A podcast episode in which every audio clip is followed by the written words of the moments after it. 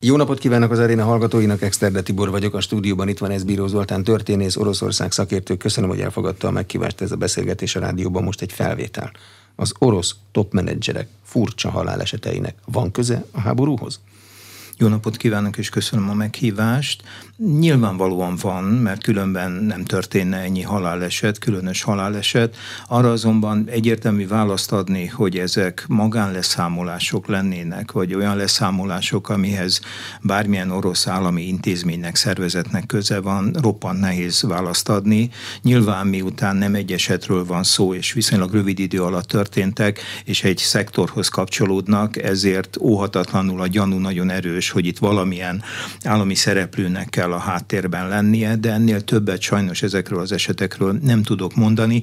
Annyi ismert még, hogy többen nyilatkoztak a háború korai szakaszában, tehát még tavasszal arról, hogy orosz titkosszolgálatok különböző csapatokat indítottak el Nyugat-Európába azzal a céllal, hogy a Gazpromnak és egyéb energetikai érdekeltségeknek a kintlevőségeit valahogy biztonságba helyezzék, megszerezzék, megszerezzék, kimentsék az esetleges szankciók alól, de hogy ez összefüggésben lenne ezekkel a halálesetekkel, ezt innen Budapestről sajnos sem megerősíteni, sem elvetni nem tudom. A technika sem árulkodik semmiről, ilyen kiesés ablakból, kórházból. Hát az, utol, az utolsó eset, ugye a Lukolynak a igazgató tanácsi elnöke, aki azért érdekes, mert szívpanaszokkal kezelték, de orosz források szerint, és ezt ellenzéki sajtóban is olvastam, depresszióval is küzdött jó ideje, tehát itt megint az ember csak szétárja a karját, hogy lehet ez, lehet az. Az kétségtelen, hogy a Lukoil, amelynek az első embere, Vagit Alekperov, a háború egy viszonylag korai szakaszában megvált az első emberi pozíciójától, illetve egy belső levél forgott a top menedzserek körében, ami aztán nyilvánosságra került, az, az a háború ellen, vagy a háborúnak a, hogy is mondjam, kritikus megítélését tartalmazza, tehát ez viszont abba az irányba lökheti az ember fantáziáját, hogy mégsem véletlenül repülhetett ki a kórház, nem tudom, hanyadik emeletéről. Ez az utolsó áldozat, de még egyszer mondom, ezek olyan dolgok, amit nem titkos szolgálti emberként, újságolvasóként nagyon nehéz akár pro, akár kontra megítélni. Magabiztos beszédet mondott Vladimir Putyin Vladivostokban a keleti gazdasági fórumon fél év háború után a pozíciója erősödött, vagy gyengült az elnöknek? Hát ha a kutatásokra hagyatkozunk, amire nagyon ellentmondásos dolog hagyatkozni, akkor hát hihetetlenül megerősödött. Ö, általában, amikor egy ország háborúba vonul, akkor a hivatalos kormány és elnök mögött többnyire szeret felsorakozni a társadalom. A kutatások, az utolsók belértve egyébként a Levada, tehát egy egy független közönykutatónak a legutolsó mérését is azt mutatja, hogy a lakosság háromnegyede az támogatja a különleges katonai műveletet, mert hogy csak így lehet közönykutatási kérdést föltenni, és nem azt kérdezik meg, hogy a háború támogatja hanem ebben a kicsit eufemisztikus megfogalmazásban teszik fel a kérdést.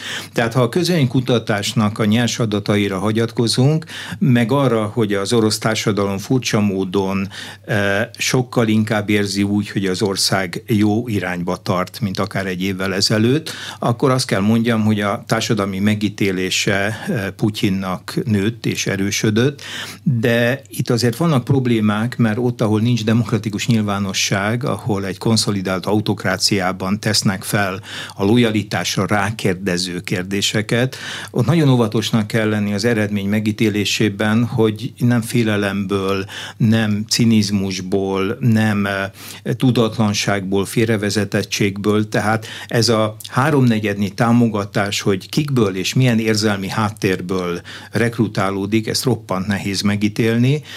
De ha erre hagyatkozunk, akkor úgy tűnik, hogy Putyin pozíciója nőtt. Ha a gazdasági adatokat nézzük, akkor az első ilyen komplex adatok szintén azt mutatják, hogy messze nem olyan rossz a helyzet, mint amit eredetileg gondoltak. Közvetlenül a háború kitörésekor az orosz jegybank prognózissal állt elő, és azt valószínűsítették, hogy 8-9 százalékos lesz idén a GDP visszaesése.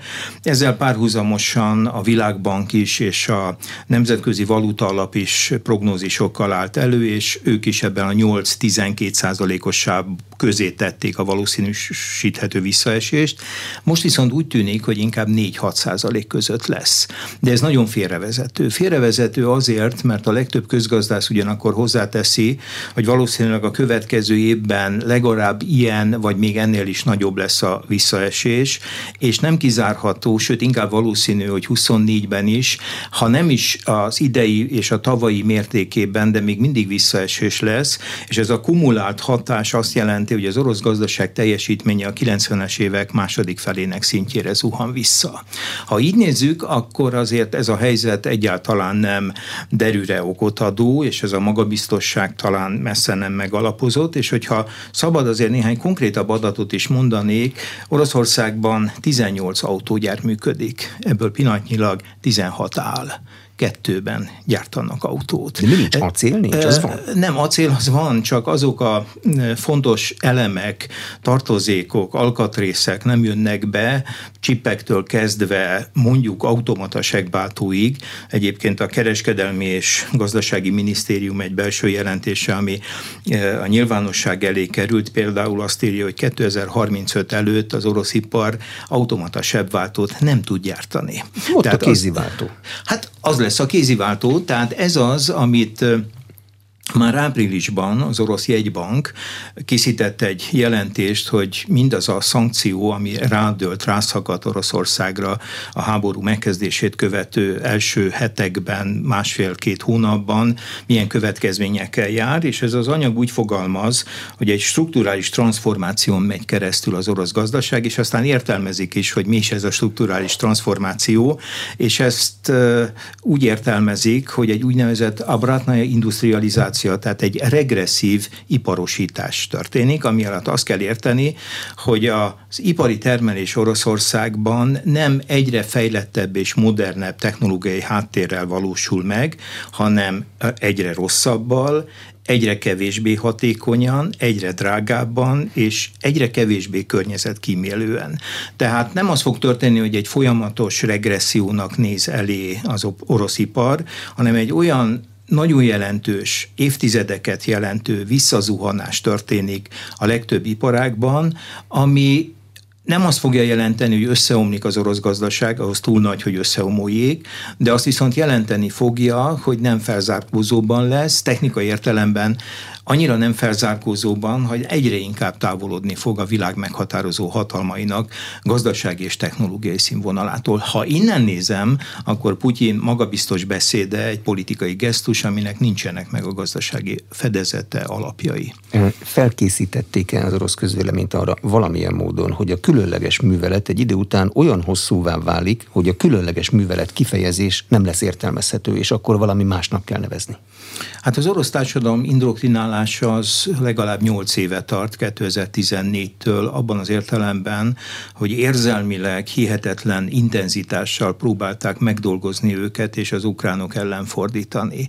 Én hát szakmai kötelezettségből is a központi orosz tévék adásait éveken keresztül követtem, figyeltem, és lényegében a három nagy orosz központi televízió esti műsorai, azok ilyen politikai showműsorok, vitaműsorok, ahol 30 ember rotálva mm, jelenik meg a stúdiókban, 5-ös, 6-os csoportokban, és hát azt kell mondjam, hogy az elmúlt 8 évben a három központi tévé a legnagyobb válság idején, egészségi válság idején, a pandémia idején, a járvány idején is biztos, hogy ezekben az esti műsorokban fél órát, egy órát szentelt Ukrajnának, és hát olyan nyelven, olyan jelző kíséretében illették az ukránokat, a lengyeleket, a baltiakat, az angol, angol, angolszászokat, a kollektív nyugatot, hogyha tényleg csak ha a töredékét engedném meg magamnak oroszokkal kapcsolatban, akkor joggan tiltanának ki ebből a stúdióból, vagy bármilyen bármilyen más stúdióból.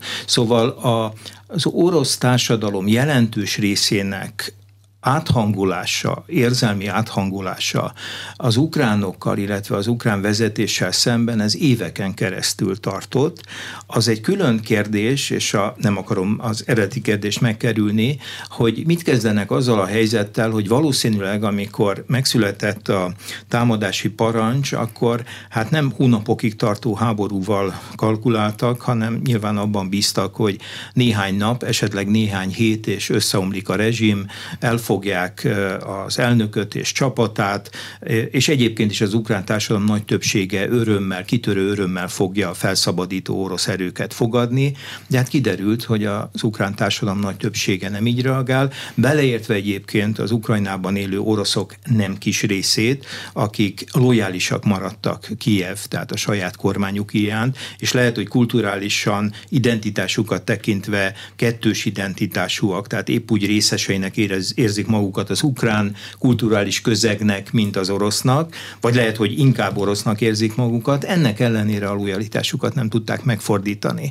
Tehát ez egy másképp eltervezett háború volt, ami eredetileg nem számolt azzal, hogy egy idő után ez a nyelvi probléma is felmerül, hogy hogyan lehet különlegesnek nevezni egy műveletet, amivel kapcsolatban általában mindig a rövidsége és frappánsága merül föl az embernek, ami már több mint fél éve tart. Hát majd találnak rá valamilyen nyelvi vagy retorikai megoldást. De most van e, a tervekben, a háttéranyagokban már, ami ebből tudható, orosz meg ukrán részről, hogy meddig számolnak ezzel a háborúval, vagy orosz megfogalmazásban különleges művelettel? Hát e, ami az ukrán oldalt illeti, most valamilyen írásom kapcsán kicsit alaposabban körbenéztem, hogy hogyan is működik a háborús viszonyok között az ukrán gazdaság, és így az Ukrán Nemzeti Banknak bizonyos jelentéseit elolvastam, és hát az az érdekes, hogy ezek a jelentések kivétel nélkül azzal számolnak, hogy nem csak jövőre, de 2024-ben is tart még ez a háború. Ez az ukrán oldal.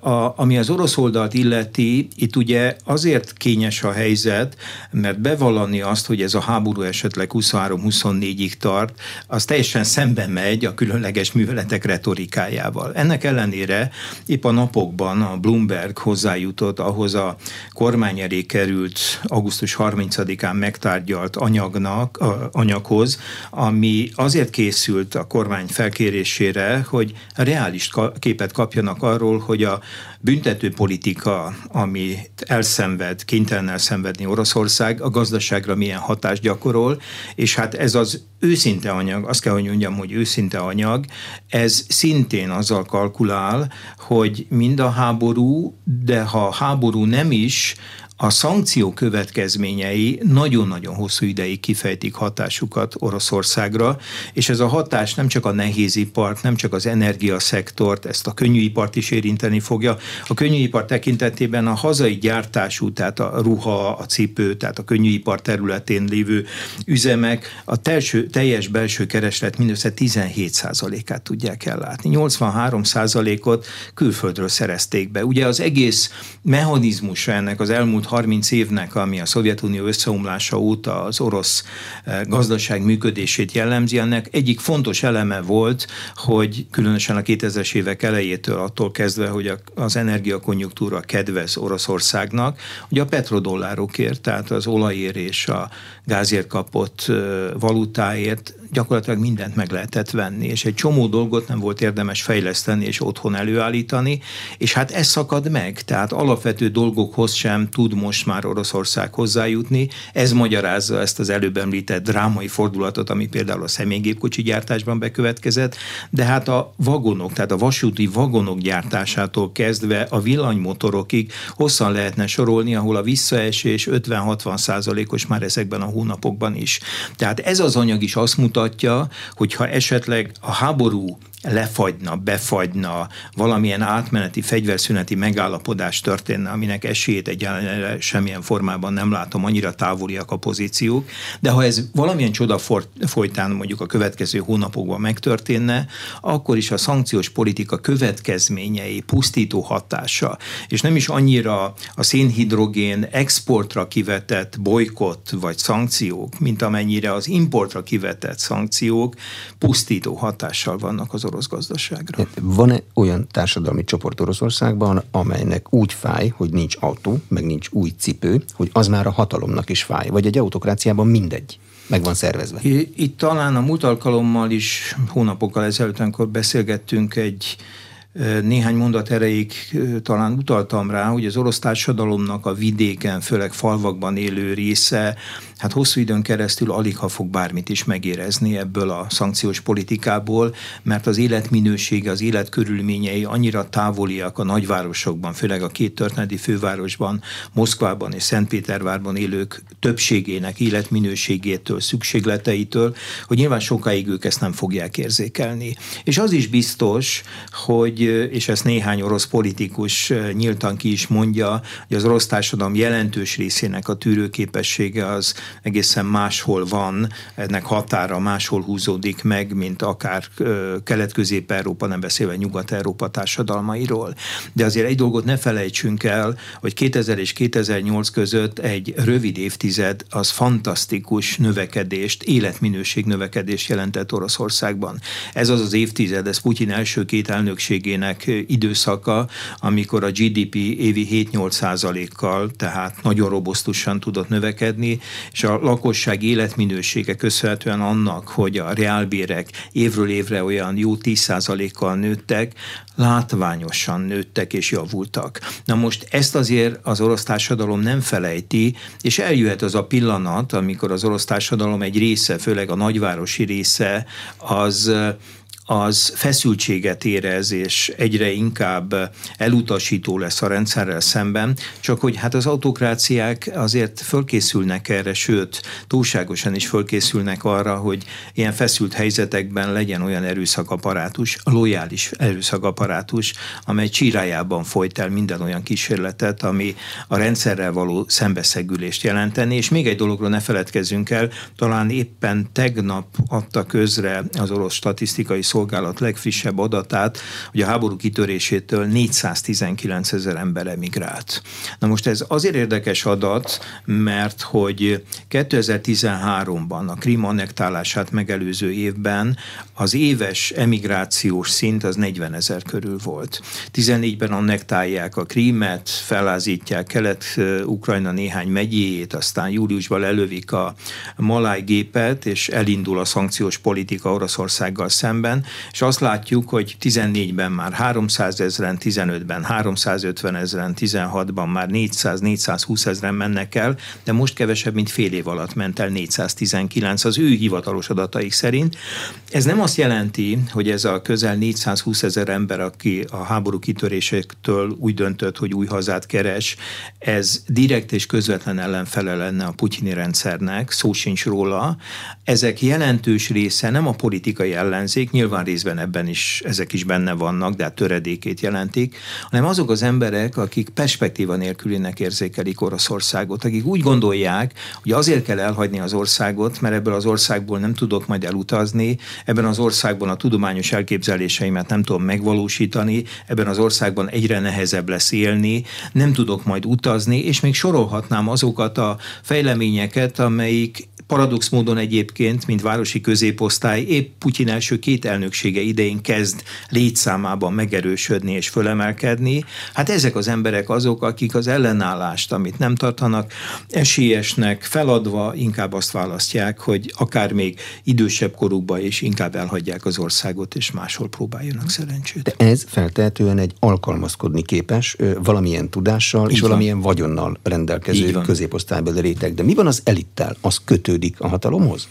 Hát az elit egy része nyilván osztja, vagy kényszerűségből, vagy félelemből egyelőre osztja a azt az indokrinalizációt, azt a fajta ideológiai megdolgozottságát, amit Putyin és szűk környezete előadott ezekben az években, talán fél attól, hogy szervezkedjék, több kockázatot lát egy szervezkedésben, mint hogy egyelőre elfogadja a direktívákat. Túl sok a veszíteni valója. Túl sok a veszíteni valója. Egy része egyébként, akiket hát még mindig oligarchákként emlegetnek, de hát valójában nem oligarchák, hiszen Putyin teremt eredményei.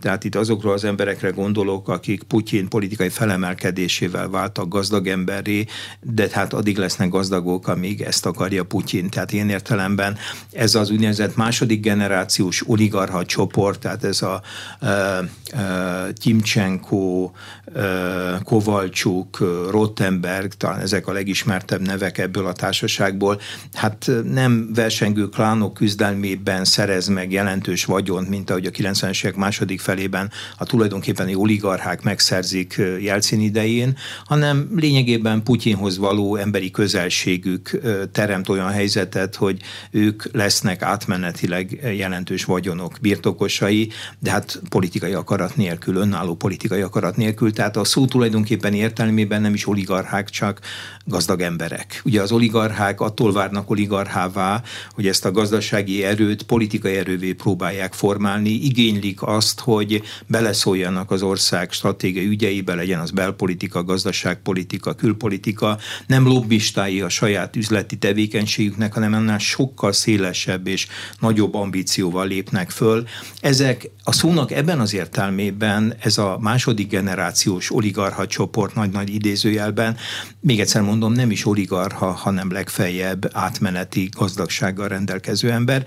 Ezek nyilván nem fognak szembefordulni Putyinnal, hiszen a gazdagságukat és egyáltalán státuszukat kivétel nélkül neki köszönhetik. Tudják, Azok hol a helyük. Az, így van, így van pontosan. Azok pedig, akik még a 90-es években lettek nagyon gazdagok és tehetősek, azok azok pedig nincsenek már abban a helyzetben, egyrészt nem találkoznak Putyinnal, nincsenek rá semmilyen hatással és befolyással, egyik-másik megengede egy-egy megnyilatkozást a külvilág felé, bízva abban, hogy ez, ennek köszönhetően a nyugati szankciók elkerülik őket, de a legfontosabb nincsenek olyan eszközök birtokában, hogy akármilyen módon is befolyásolni tudják Putyin magatartását. Tehát rájuk, akik egyébként szerintem a háború első napjától tudták, hogy ez milyen katasztrófát jelent egész Oroszországra és az ő üzleti tevékenységükre, nincsenek abban a helyzetben, hogy változtatni tudjanak. Úgyhogy egyelőre én nem látom az eliten belül azokat a csoportokat, sem az administratív, sem a tulajdonképpeni politikusi,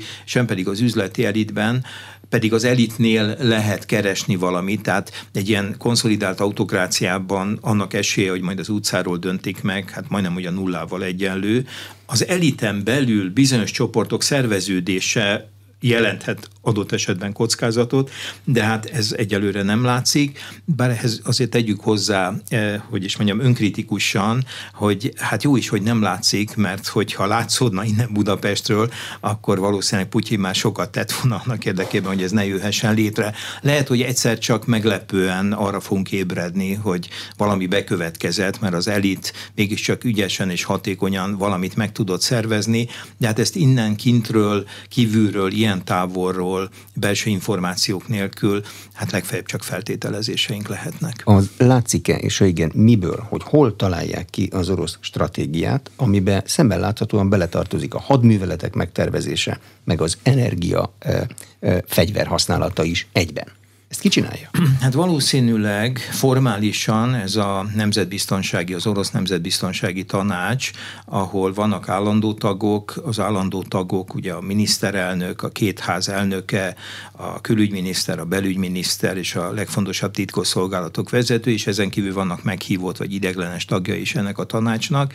Mégis azokból az olvasmányokból, különböző forrásokból, amivel, ami keresztül próbálom kísérni, figyelemmel követni az orosz politikát, az a benyomásom, hogy ez a formalizált intézmény ugyan fontos, de az igazán jelentős stratégiai döntések azok informális közegben születnek, ami azt jelenti, hogy nyilván vannak benne emberek, akik komoly pozícióval, politikai pozícióval rendelkeznek, pozíciójuk foly, folytán benne vannak a Nemzetbiztonsági Tanácsban, és vannak olyanok, olyanok, például Kovalcsuk, aki mondjuk a Rassia Banknak az első embere és legjelentősebb tulajdonosa, de nagyon közeli személyes kapcsolata van Putyinnal, és Putyin állítólag nagyon respektálja az ő tudását, elképzeléseit, és még talán néhány ember, amelyik persze dinamikusan változik. Tehát röviden úgy képzelem el, hogy van egy 5-6-7 emberből álló kör, akik egy részének van formális pozíciója, a mások pedig az informális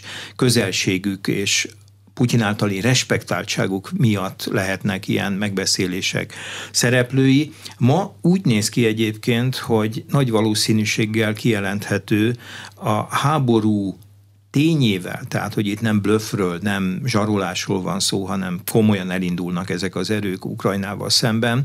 Minden jel szerint nem tudott a miniszterelnök, nem tudott a külügyminiszter, nem tudott a jegybank elnök asszonya, tehát olyan szereplők, akiknek pedig hát normális esetben, hogyha azzal a kockáttal is számolni, számoltak volna az akció kitervelői, hogy esetleg elhúzódik ez a történet, és esetleg teljesen váratlanul olyan szankcióval is újtják Oroszországot, hogy a jegybank nemzetközi tartalékainak egy részét azonnal blokkolják, akkor nyilván be kellett volna vonni a jegybank elnökét, be kellett volna vonni a miniszterelnököt, és így tovább. Tehát lehet látni, hogy valószínűleg ez a döntés Putyin, a hadügyminiszter Sojgu, eh, valószínűleg a vezérkari főnök, illetve néhány magasrangú katonai vezető eh, együttműködése eredményében született, és aztán ahogy alakulnak a dolgok, bizonyos szereplőket bevonnak. Nyilván a Putyin végig azon is gondolkodhatott, hogyha a nyugat nagyon ugrál, akkor az európai függőség, energiafüggőség, kőolaj, de főleg földgáz tekintetében olyan eszköz, ami korlátokat szab majd ennek a szankciós politikán, politikának, azért azt rögzítsük, hogy arra példát, hogy egy relatíven nagy gazdasággal szemben, mint amilyen Oroszország, ugye a világ 11. legnagyobb gazdasága az orosz nominális értéken, vásárlóparitáson 5. 6. tehát hogy ilyen nagy gazdasággal szemben ilyen kiterjedt szankciós csomagot soha, egy kivétel van, soha eddig nem alkalmaztak. Ez az egy kivétel egyébként Japán 37-ben, amikor másodszorra is megtámadja Kínát, tehát már nem csak Manzsúriában folyik a háború, akkor Japán a világ hetedik legnagyobb legnagyobb gazdasága, és akkor kiterjedt szankciót alkalmaznak vele szemben, vezetnek be, de addig, amíg, amíg az Egyesült Államok nem csatlakozott ehhez a bolykothoz, addig igazán nem lesz hatékony, de hát aztán jön Pearl Harbor, tehát ezzel reagál Japán erre a e, ellene e, e, bevezetett szankciókra. Egyébként minek, lett, minek voltunk eddig tanúi, vagy relatíve kisebb gazdaságok, Venezuela, Irán, e, kiterjedt szankciós politika, vagy nagy gazdaság, de ilyen szikészerű, nagyon korlátozott szankciók, mint Oroszországgal szemben 14-15, tehát a Krím annektálása után.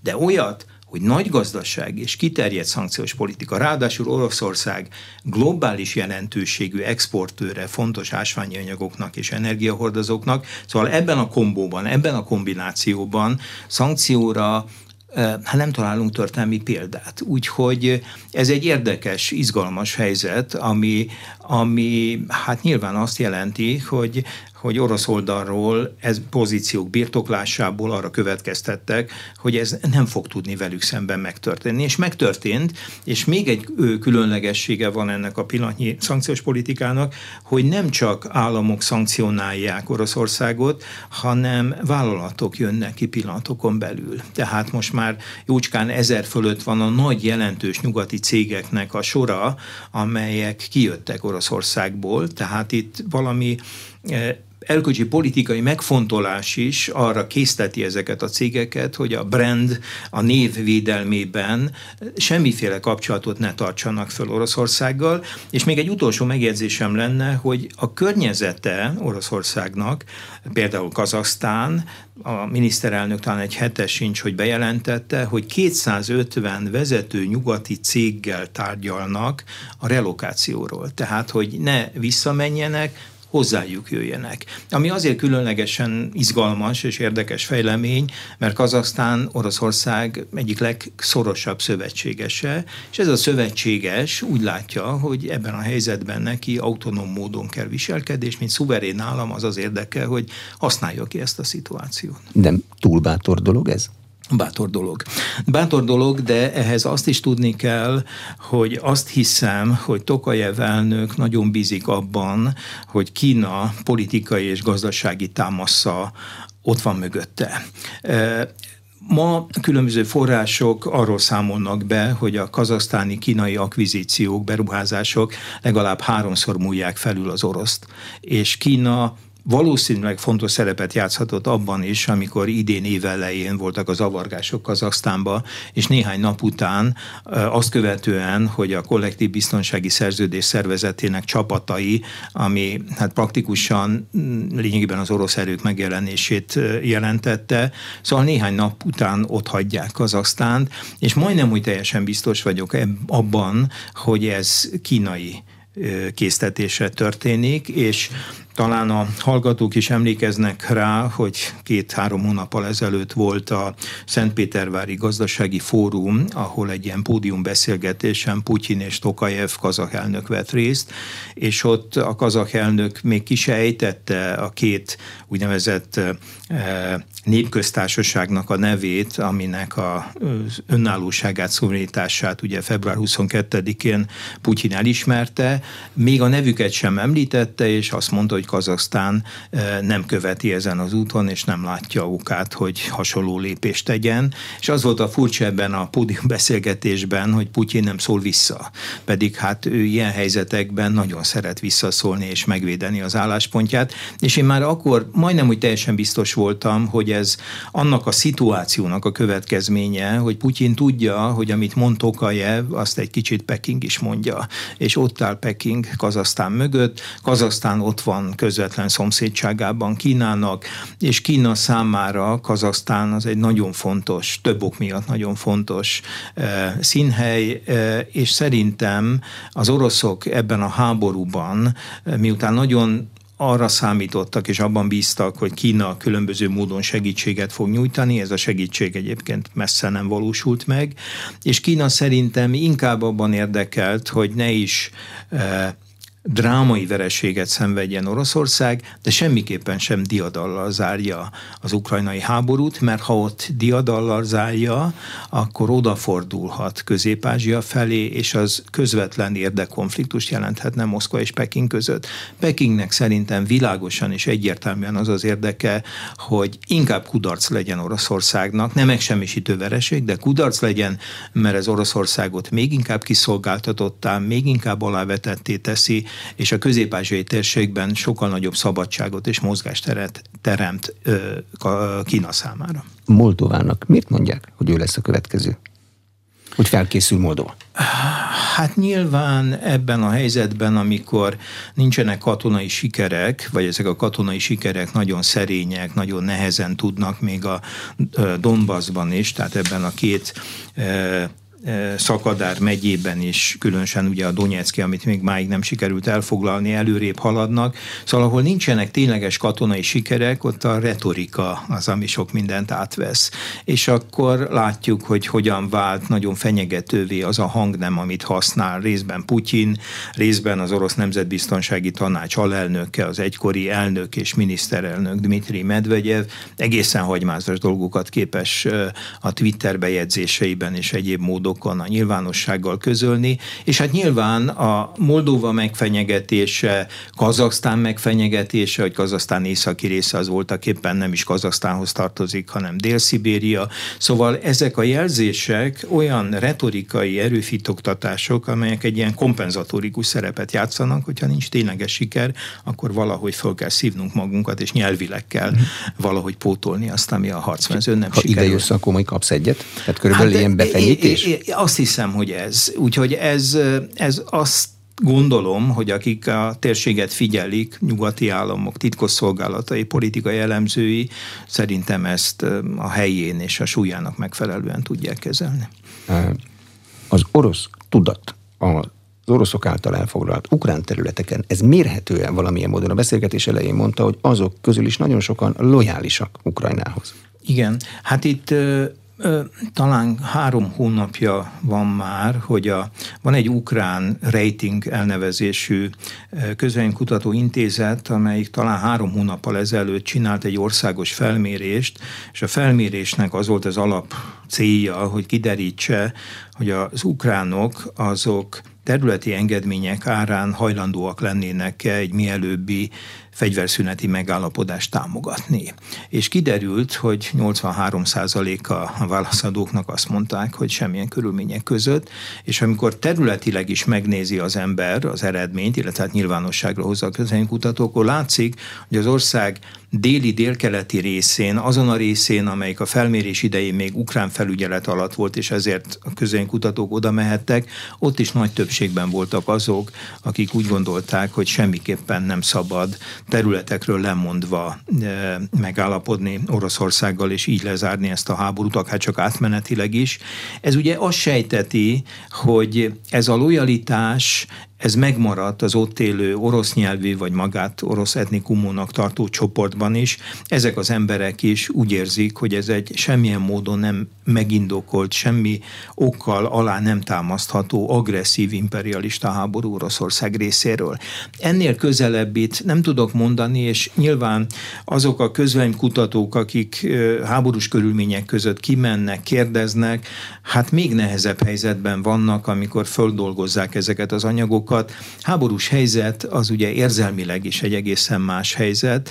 Nem vagyok szociológus, és nem vagyok a közvélemény kutatás szakértője, de úgy képzelem, hogy ahogy nagyon sajátosan és egyfajta kritikai távolságtartással kell kezelni a, az autokráciákban felvett adatok hitelességét, ugye a háborús állapot is ad egy nem kevés gellert annak, hogy amit látunk és olvasunk eredményképpen, az voltak éppen mit is jelent. Hát szóval hadiállapot van. Tudok. Így van. Autokrácia így. és hadiállapot. Így van, így van. Annak látszik-e már valamilyen egyenlege, hogy az oroszok használják az energiafegyvert, például az olaj árakat is használják. Nyertek-e ezen annyit, ami hosszú ideig, vagy hosszabb ideig kitarthat? Hát hosszabb ideig semmiképpen nem. Annyiban nyertek, hogy miután itt már a nyár elején elkezdtek komoly formában arról beszélni, hogy az orosz szénhidrogén export bolykotja az az Európai Uniós eszköztárba bekerülhet. Ugye az amerikaiak már korábban bejelentették, de hát Amerika oly kevésé függ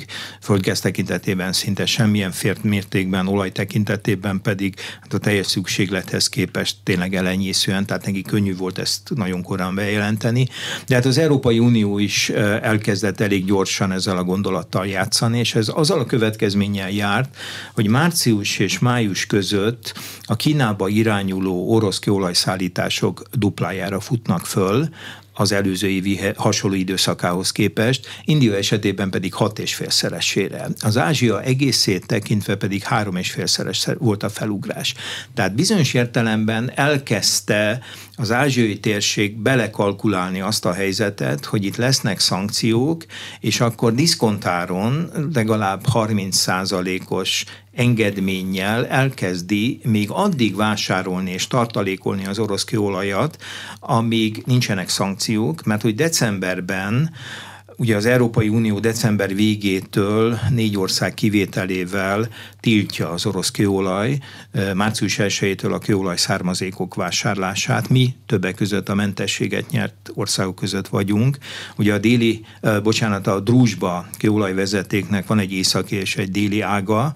Az északi ág az Lengyelországot és Németországot látja el. Ezek az országok egyébként még az EU-s hatos szankciós csomag elfogadása előtt bejelentett bejelentették, hogy nem vásárolnak több orosz kőolajat, tehát az északi ágon már eleve nem is ment kőolaj. A déli ágon látják el e, Magyarországot, Szlovákiát és Csehországot. Mi mentességet kaptunk, egyelőre nincs arra vonatkozó megállapodás vagy döntés, hogy ez a mentesség meddig érvényes, és van még egy negyedik Európai Uniós ország, Bulgária, amely 2024. decemberében ugyancsak mentességet kap. Ők nem vezetéken kapják a kőolaj, az orosz kőolaj kőolajat, hanem tankereken a Fekete-tengeren keresztül. Na most ez a négy ország együttesen az Európai Unió által vásárolt kőolaj mennyiségnek a 10%-át jelenti. De 90%-a elveszik az Európai, az Európai Uniós piacnak. Na most ennek egy részét nyilván az oroszok próbálják átterelni majd december után is az ázsiai piacokra, de nehéz helyzetben lesznek. Nehéz helyzetben lesznek, mert nem biztos, hogy könnyű lesz tankereket találni, amiken szállítani tudják. A tankerekre ugyan direkt és közvetlen módon nem vetettek ki szankciót, de azért megnézem én azokat a e, e, hajótársaságokat, amelyek nem fognak tartani, hezitálni, hogy szállítsanak-e szankció alá vont kőolajat, akár Indiába, akár Kínába, vagy bárhová is. De könnyen megtörténhet, hogy mind az amerikaiak, mind az Európai Unió a tankerekre is szankciót rendel el, és akkor hihetetlenül leszűkül annak lehetősége, hogy az ázsiai piacok felé nagy mennyiséget tereljen át, és hát a biztosító társaságok, ezek a tankerek annélkül, hogy biztosítanák őket, nem indulnak el. A biztosító társaságok sem fogják vállalni, tehát röviden azt akarom mondani, hogy december után az a növekedés, ami a késő tavasztól decemberig elkönyvelhető, akár bevételben is, ez a növekedés nem folytatódik, sőt jelentős csökkenést prognosztizálok már az év elejétől. Tehát átmenetileg nő a bevétel, de tartósan ez a dolog épp az ellentétébe fordul. A gáz esetében kicsit bonyolultabb a helyzet, de gáz esetében is az oroszok, amikor például bejelentik, hogy nem szállítanak az északi áramlat egyen, akkor, akkor meg általában is azzal riogatják Európát, hogy nem fognak gáz szállítani. Hát nem nagyon van mozgásterük, az ő tárolóik, gáztárolóik szinte teljes egészében fol vannak töltve. Elégetik. Nincs hol. Tessék? Elfüstölik, elégetik. Pontosan ez történik. Pontosan elfüstölik, mert hogy nem tudják máshová irányítani, nincs olyan vezeték, egy vezeték, gázvezeték van Kína felé 38 milliárd köbméteres éves kapacitással, az Európai Unióba tavaly 155 milliárdot szállítottak. Tehát ezt a mennyiséget nem lehet oda elfordítani. Az LNG kapacitás, tehát a cseppfolyósító kapacitás az export mennyiség 8%-a, nem tudják befejezni azokat a projekteket, amelyek ezeknek a platformoknak, tehát ezeknek a termináloknak az építésére vonatkozik. Többe belekezdtek évekkel ezelőtt. Van egy, ami viszonylag közel van a befejezéshez, de a megfelelő műszaki elemek hiányában valószínűleg ezt se tudják befejezni, tehát ezzel az eszközzel sem tudnak élni. Egy lehetőségük van, vagy szállítanak, vagy fákjásan elégetik tartalékaik az oroszoknak. Mennyi van? Azt lehetett hallani, hogy a háborúra már úgy készültek föl, hogy betáraztak, hogyha bármilyen piaci zavar van, akkor tudják finanszírozni. Igen, 643 milliárd dolláros különböző aktívumokban tárolt nemzeti, nemzetközi tartaléka, tehát valuta és aranytartaléka volt Oroszországnak, az orosz jegybanknak, de ennek felét azonnal lefogták, tehát hozzáférhetetlenné tették az oroszok számára. A másik felének jelentős része pedig vagy yuanban, tehát kínai valutában, vagy 2200 tonna monetáris aranyban volt. Hát amivel ilyen körülmények között elég nehéz bármit is kezdeni, de az a helyzet, hogy az importkorlátozások közepette igazán nincs is szükségük valutára, mert nem tudják mire költeni.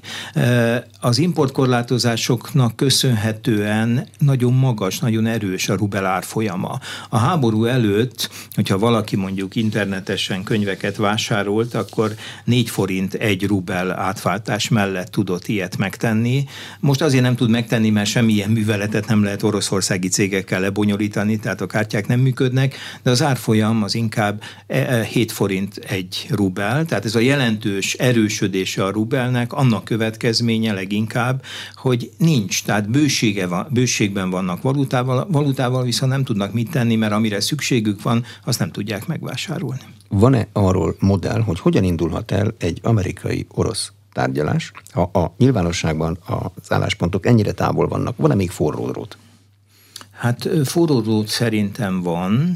Az más kérdés, hogy ezzel tudomásunk szerint, vagy tudomásom szerint nagyon régóta nem éltek. Biztos, hogy a legfelsőbb szintű érintkezésen túl különböző szinteken biztos, hogy van érintkezés. Azt sem tartom véletlennek, hogy az ukránok hihetetlen erőfeszítés ellenére nem sikerült máig elérni, hogy az amerikaiak terrorizmus támogató állammá nyilvánítsák Oroszországot, ezt nagyon szerették volna elérni, és szerintem nem tettek le róla, és hogy az amerikaiak végül is ezt, főleg a külügyminisztérium nem tette meg, vagy nem támogatja, lehet, hogy csak egyenlőre, annak is az az oka, hogy nem akarják az ajtót becsapni, és nem akarnak olyan felületek nélkül maradni, hogy ne tudjanak érintkezni, Lehet, hogy később kialakul olyan helyzet, hogy ez a lépés is megtörténik, de egyelőre van érintkezés. De ez az érintkezés szerintem olyasmikre vonatkozhat, mint például az amerikaiak folyamatos jelzése szerintem az oroszok felé, hogy a nukleáris történettel ne nagyon játszadozzanak, és időről időre emlékeztetik, hogy az milyen következményekkel járna, és ezt nem feltétlenül csak a nyilvánosság előtt teszik meg. Tehát néhány olyan praktikus, ám de nagyon fontos ügyben ezek a csatornák szerintem létezhetnek, de én is, ahogy a kérdés elején is megfogalmazódott, nagyon-nagyon távolinak látom mind az ukrán-orosz álláspontot, mind a kollektív nyugat és benne Amerika és Oroszország álláspontját. Én úgy látom, hogy főleg az amerikaiak a britekkel, lengyelekkel, baltiakkal kiegészülve, és hát persze a jelenlegi ukrán vezetéssel és minden jel szerint az ukrán társadalom többségének egyetértését élvezve, azon a stratégiai pályán próbálnak haladni, hogy stratégiai vereséget kell mérni Oroszországra, mert ez az egyetlen garancia arra, hogy ez a történet nem ismétlődik meg, vagy nem folytatódik. Ugye ők abból indulnak ki, hogy a Szovjetunió felbomlását követően öt nemzetközi szerződésben vállalt garanciát Oroszország Ukrajna területi épsége, határa is érthetetlensége és szuverenitása tiszteletbe tart. Öt nemzetközi szerződésben. Az egyik a budapesti. most, többek között az egyike épp a budapesti memorandum. Na most, hogyha ötöt gond nélkül keresztül, ötön keresztül lépett, akkor mi a garancia arra, hogy most például aláírnak egy fegyverszüneti megállapodást, és esetleg fél év múlva vagy két év múlva nem folytatják. Tehát van egy ilyen praktikus megfontolás ebben a stratégiában, hogy olyan verességet, olyan súlyú verességet kell mérni, és új mértékben kell kivéreztetni Oroszországot, hogy ha akarna se tudna egy újabb háborút indítani, akár Ukrajna ellen, akár környezetében más szereplőkkel szemben. És van egy elvi jelentőségű megfontolás is emögött, hogy ha most például aláírnának egy fegyverszüneti megállapodást a jelenlegi helyzetet tükrözően, ami azt jelenti, hogy orosz erők ellenőrzik Ukrajna egész területének 20%-át, egy ötödét, akkor hát végső soron ez nem csak évekre, évtizedekre rögzült állapot lehetne, miért jutalmazzuk az agresszort? Tehát miért jöjjön ki előnyök birtoklójaként valaki, amely egy olyan szereplő, amelyik minden alapot nélkülöző, nélkülözően indított támadást egy szuverén állammal szemben. Na most a másik oldalon sokáig egyébként a franciák, németek, olaszok tartoztak ebbe a csoportba, amely európai államok, vezető államok, minthogyha hajlottak volna arra, hogy arra késztessék az ukrán vezetést, hogy akár területi engedmények árán is mielőbb zárjuk le ezt a háborút. És talán a hallgatók is emlékeznek rá, amikor néhány hónappal ezelőtt ez a három vezető, aki ezt aztán később a román elnök is Kiebben csatlakozott, ellátogatott Kiebbe, egy közös vonatkupéban mennek el Kiebbe, találkoznak Zelenszkijel, meglátogatják azokat a területeket, ahonnan kivonulnak az oroszok, és hát azokat a borzalmakat követik el, amit elkövetnek a megszállás időszakában, és utána változik. Tehát lehet látni, hogy nem olyan erővel egy másfajta utat képvisel a francia, a német és az olasz politika, mint korábban, de hát kérdés, hogy Európa itt a közeledő ősz és tél körülményei között hát hogyan fogja ezt az időszakot átvészelni, ezek a kormányok mennyire stabilak, mennyire eltökéltek. Itt nagyon sok a kérdőjel, csak ugye sokan azt mondják, hogy ha most engedményeket tesznek Oroszországnak, az nem csak Ukrajnára nézve, hanem Európa későbbi stabilitása és biztonságára nézve is óriási kockázatokat, most a presztízsveszteségen túl óriási kockázatokat jelent, és ezért lehet, hogy inkább kellene vállalni azokat a kényelmetlenségeket, nehézségeket, amik ezen a télen várnak Európa nem egy országára, de valószínűleg, hogyha ezt a telet átvészelik, a következő tél már nem ilyen lesz. És ez azt is jelenti, hogy akkor tartósan elfordul Európa ez a orosz nézőpontból rendkívül lukratív piac, ami időben és magasáron fizetett az orosz energiáért. Ez a piac elfordul, és hát nehéz lesz találni, és hihetetlen beruházás igényes lesz találni újabb vásárlókat ázsiai vagy más piacokon. Az látszik-e most az orosz tervezésben, hogy mennyire számolnak azzal, hogy demokráciákban másképp működnek a dolgok, fordulhatnak saját kormányaik ellen az emberek, és változtatni követelik ki a politikájukat. Van egy okos elemzője az orosz külpolitikának, biztonságpolitikának Dmitri Trényin, aki hosszú éveken keresztül a Moszkvai Carnegie Intézetnek volt a vezető kutatója, illetve vezetője, és nagyon gyakran különböző angol nyelvű jelentős újságokban publikált írásokat, amely írások egy részéről talán azt is sejteni lehetett, mint hogyha rajta keresztül üzenne ezt-azt a krem. Ugye a Trényin úgy fogalmaz, hogy az orosz politikai osztály a nyugati politikára, ezekre a demokráciákra úgy tekint, hogy ezek kétszínűek, és ezért cserébe mi viszont cinikusak vagyunk. Tehát a kétszínűségre a cinizmus a válaszunk. Tehát a nyilvános térben az orosz politika szereti diformálni, leértékelni, kétségbe vonni, hogy a demokratikus rendszerek azok demokratikusan is működnek. Na most nyilván egyik sem kifogás nélküli, nyilván visszaélések, problémák, millió dolgot kritikailag lehet a nyugati demokráciák működésével kapcsolatban is megfogalmazni, de az a fajta általános cinis, cinikus megít megítélés, amit az orosz politikai osztály és propagandástály is sugalmazni próbálnak, vagy nyíltan képviselnek is, nyilván nem a valóságot írja le, de dolgoznak azon, hogy az orosz társadalomban az a benyomás alakuljon ki, hogy ezek csak beszélnek, de a valóság egészen más. Egyesült Államoknak számít az ön meglátása szerint, hogy mi történik itt Európában ezen a télen?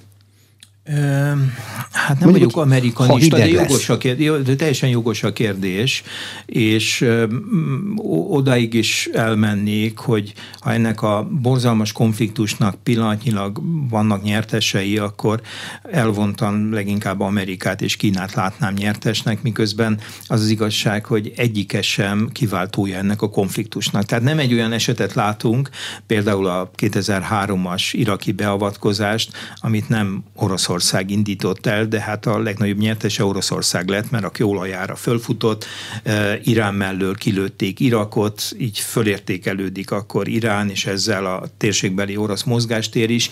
Nem az oroszok idézték elő ezt az állapotot, és mégis a legnagyobb kedvezményezettjei lettek. Itt is van valami hasonlóság abban az értelemben, hogy hát a döntés mégsem az amerikaiak hozták, és lehet azt mondani, bár én ezzel nem értek egyet, de mondjuk azt, hogy provokálták az amerikaiak az oroszokat, és nem nem volt más választásuk, mint hogy Putyin szeret beszélni. A döntést ők hozták. Tehát, hogyha a provokáció horgát ott lógatják előtted, azt nem feltétlenül kell bekapni. Már ha elfogadod eleve ezt a narratívát, hogy provokáltak, és hát a provokációra adott válasz volt. Tehát én azt gondolom, hogy az amerikaiak és az amerikai vezetés érzékeli, hogyha itt nem parancsolnak, vagy nem húznak éles határt, és nem fogják meg az orosz magatartást, és belemennek, újra és újra hátrálnak, akkor valami olyan spirálba keveredik bele, és olyan bizonytalanságba Európa középső és nyugati része is, amit ők a maguk részéről nem támogatnának, és ők, ők világos, azt hiszem ebben az esetben világosabban látják a téteket, mint ahogy esetleg Európa néhány országában a politikai osztály látja, Persze azzal a különbséggel, hogy Európa nem egy országában a társadalmak meg fogják érezni. Tehát én ilyen értelemben nem csak a az intellektuális különbségekre, tehát ugye egy helyzetet mennyire tudnak pontosan fölmérni politikusok, de a politikusoknak mindig erőviszonyokban is, és társadalmi támogatásban is kell gondolkodni. Tehát semmiképpen nem azt állítanám, hogy nem alaptalan az aggodalma Európa nem egy politikusának, csak ugye az a kérdés, hogy nem azzal kellene foglalkozni, hogy meggyőzem a társadalmat, hogy ez az áldozatvállalás egy sokkal súlyosabb következmény elkerüléséért történik, és nem nem úri kedvükben csináljuk ezt. Ezt a feladatot kellene, nem egyszerű, látjuk, és hát itt ugye a napokban volt Prágában egy 70 ezres tüntetés, ami mutatja, hogy itt a társadalmak kezdenek egyre frusztráltabbá válni óriási felelőssége ezeknek a politikai osztályoknak, hogy segítse eligazodni a társadalmakat a kialakult helyzet ben és annak megítélésében, de hát arra is érzékenységet kell mutatni mondjuk Amerikának, hogy Európa másképp érzékeli és másképp éli át ezt a konfliktust és annak következményeit, mint ők a távolból. Tehát ez a kölcsönös empátia, ez mindenképpen szükséges, és a siker egyik fontos kulcsa lesz. Köszönöm szépen. Az elmúlt egy órában Eszbíró Zoltán történész Oroszország szakértő volt az Anéna vendége a műsor elkészítésében Módos Márton főszerkesztő vett részt. Köszönöm a figyelmet, Exterde Tibor vagyok.